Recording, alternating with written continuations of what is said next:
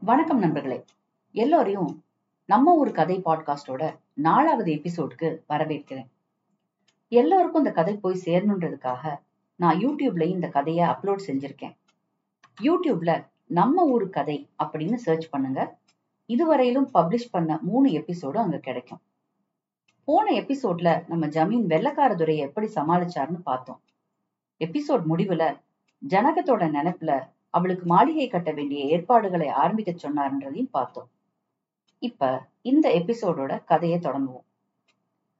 ஜமீன் ஜனகத்தை பார்க்கணும்னு முடிவு பண்ணி ஜம்பளிபுத்தூருக்கு கிளம்பிட்டாரு. இந்த ஜம்பளிபுத்தூர் பத்தி சொல்லணும்னா ஒரு முக்கியமான சமாச்சாரம். அங்க இருக்க கதலி நரசிங்க பெருமாள் கோயிலை பத்தி தான் நம்ம ஜமீன்தாரோட அப்பா ராமகிருஷ்ண நாயக்கர் குழந்தை இல்லைன்னு சொல்லி நாலு கல்யாணம் செஞ்சாரு. அப்பவும் வாரிசு உண்டாகல. இந்த பெருமாள் கோயில்ல வந்துதான் புத்திரமேட்டி யாகம் செஞ்சாரு. அதுக்கு பிறகுதான் இரண்டாவது பொண்டாட்டிக்கு நம்ம ஜமீன்தார் பிறந்தாரு. ஆனா பாவம் குழந்தை முகத்தை பார்க்காமலேயே நாற்பது வயசுலயே பரலோகம் போய் சேர்ந்துட்டாரு. அது ஒரு பெரிய கதை. அதுக்கப்புறமா வருவோம்.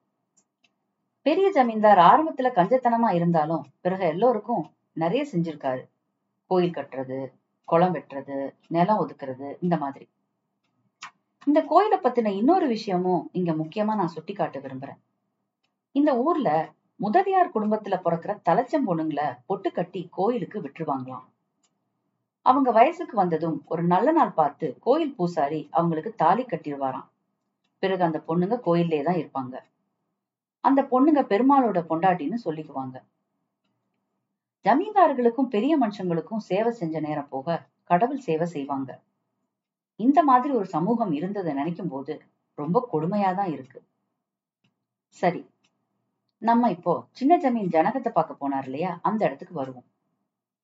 ஜமீன்தார் வந்ததும் அந்த ஜம்பளித்தூர் மாளிகையில இருந்து ஜனகம் வெளியே ஓடி வந்து ஜமீன்தார் கிட்ட பொய் கோபம் காட்டினான் அதுக்கு ஜமீன் நான் உன்னை வந்து பார்க்கலன்னு கோவமானு கேட்டாரு. ஆனா அவ இல்ல நீங்க கல்யாணம் ஆகிடுச்சுன்னு பொய் சொன்னீங்களே அதுதான் காரணம்னு சொன்னான் அதுக்கு ஜமீன். அந்த பொய் உனக்கு சந்தோஷத்தை தானே கொடுத்தது? அப்படின்னு கேட்டார். ஆமான்னு ஒத்துக்கிட்ட ஜனகம் நீங்க ஏன் இன்னும் கல்யாணமே பண்ணிக்கலன்னு கேட்டா. உங்களோட ஜமீன்ல சின்ன வயசுலயே கல்யாணம் செஞ்சு வச்சிருவாங்களேன்னு சொன்னான் அதுக்கு ஜமீன் அது ஒரு பெரிய கதை. நான் அப்புறம் சொல்றேன்னு சொல்லிட்டாரு. ஜனகம் என்ன உங்க ராணியா ஏத்துக்க முடியாதான்னு கேட்டார் அதுக்கு அவரு எங்களோட ஜமீன்ல ராஜகம்பளத்து பொண்ணுங்களை தான் கல்யாணம் பண்ணிக்குவாங்க அப்படின்னு சொன்னாரு. அதுக்கு ஜனகம். அப்ப நான் உங்களோட உங்க அரண்மனைக்கு வரவே முடியாதான்னு கேட்டா. ஜமீன் அதுக்கு. நான் தான் உனக்கு ஒரு தனி அரண்மனையே கட்ட ஏற்பாடு செஞ்சிட்டு இருக்கறேன்னு சொன்னாரு. இப்படி பேசிக்கிட்டே அவங்க அந்யோன்யமா சந்தோஷமா பொழுத கழிச்சாங்க. அந்த சமயத்துலதான் மாப்பிள்ளை நாயக்கர் கூட்டம் ஜமீன் இங்க இருக்கிறது தெரிஞ்சு அவரை தேடி ஒரு சமாச்சாரம் சொல்ல வந்தாங்க. இந்த மாப்பிள்ளை நாயக்க கூட்டம்னா அவங்க சொந்தத்துக்குள்ளே இருக்கிற கூட்டம்னு வச்சுக்கோங்களேன். பெரிய மனுஷங்க நாலு பேர் சேர்ந்த கூட்டம். இந்த கூட்டத்துல ஒருத்தர் தான் பொதுவா ஜமீன்தாரு தன்னோட சொந்த விஷயங்களை கணக்கு வழக்கு பாக்குறதுக்கெல்லாம் வச்சுக்குவாங்க. இப்ப இந்த இடத்துல மாப்பிள்ளை நாயக்க கூட்டம் எதுக்கு வந்தாங்கன்னா மாம்பாறை ஜமீன் அவருடைய பொண்ணை நம்ம ஜமீனுக்கு கல்யாணம் செஞ்சு வைக்க முடிவு பண்ணிட்டார் அப்படிங்கறத சொல்லதான். சொந்தம் விட்டு போயிடக்கூடாதுன்றதுக்காக இந்த ஜமீன்தார் எல்லாம் சொந்தத்துக்குள்ளேயே பொண்ணு கட்டிக்குவாங்க. சொத்தும் விட்டு போயிடக்கூடாது இல்லையா? வேற்று ஜாதி பொண்ணை கட்டுனா அவங்கள ஊரை விட்டு ஒதுக்கி வச்சிடுவாங்க. ஜமீன்தாருக வசதியா இருக்கிறதால மது மாதுன்னு காசை ரொம்ப விரயம் பண்ணுவாங்க.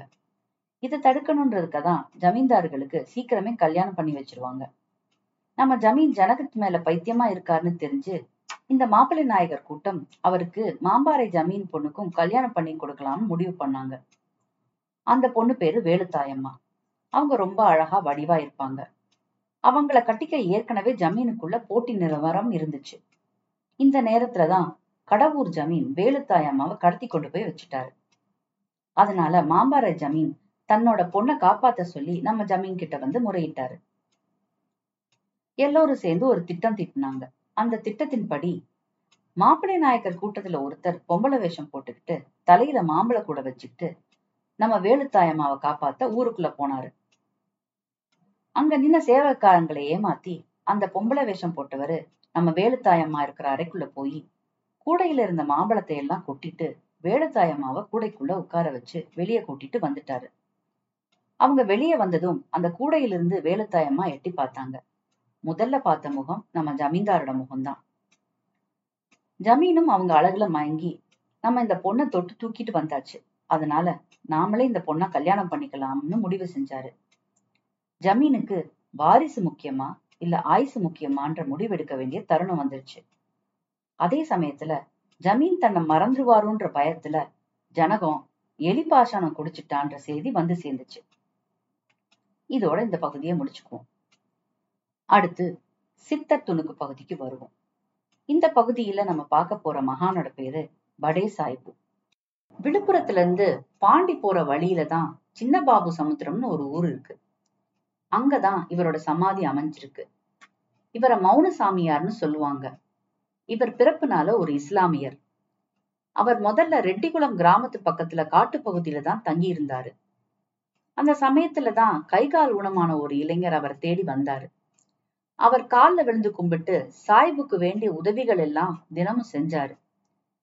அதிசயத்தக்க விதமா அவரது உடல் உணம் சில மாதங்களே மறந்து விட்டது இந்த விஷயம் ஊர் மக்களுக்கு பரவி அற்புதங்கள் செய்யற ஒரு சித்தர் நம்ம ஊருக்குள்ள வந்திருக்காருன்னு புரிஞ்சுக்கிட்டு நோய்வாய்ப்பட்ட மக்கள் எல்லாம் அவரை போய் பார்க்க ஆரம்பிச்சாங்க.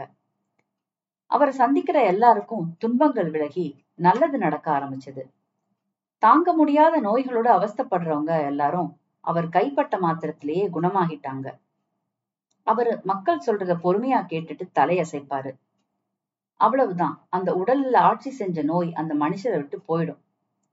பல நோய்கள் தாங்க முடியாத வயிற்று வலி தலைவலி உடம்புற கட்டி இந்த மாதிரி நிறைய விஷயங்களை குணப்படுத்தியிருக்காரு.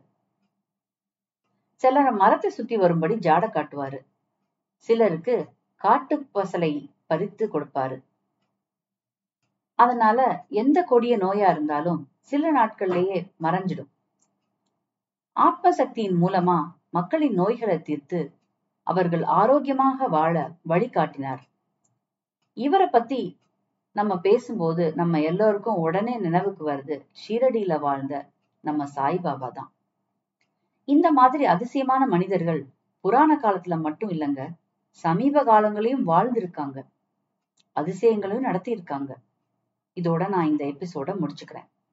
உங்களுடைய ஃபீட்பேக் அனுப்ப வேண்டிய mail ID Maithrika zero four one zero at Gmail dot com திரும்ப சொல்றேன் M Y D H I L I K A zero four one zero at Gmail dot com அப்படி மெயில் அனுப்ப முடியாதவங்க யூடியூப்ல போய் பார்த்துட்டு கமெண்ட் பண்ணுங்க. அடுத்த எபிசோட்ல உங்களை சந்திக்கும் வரை நன்றி வணக்கம்.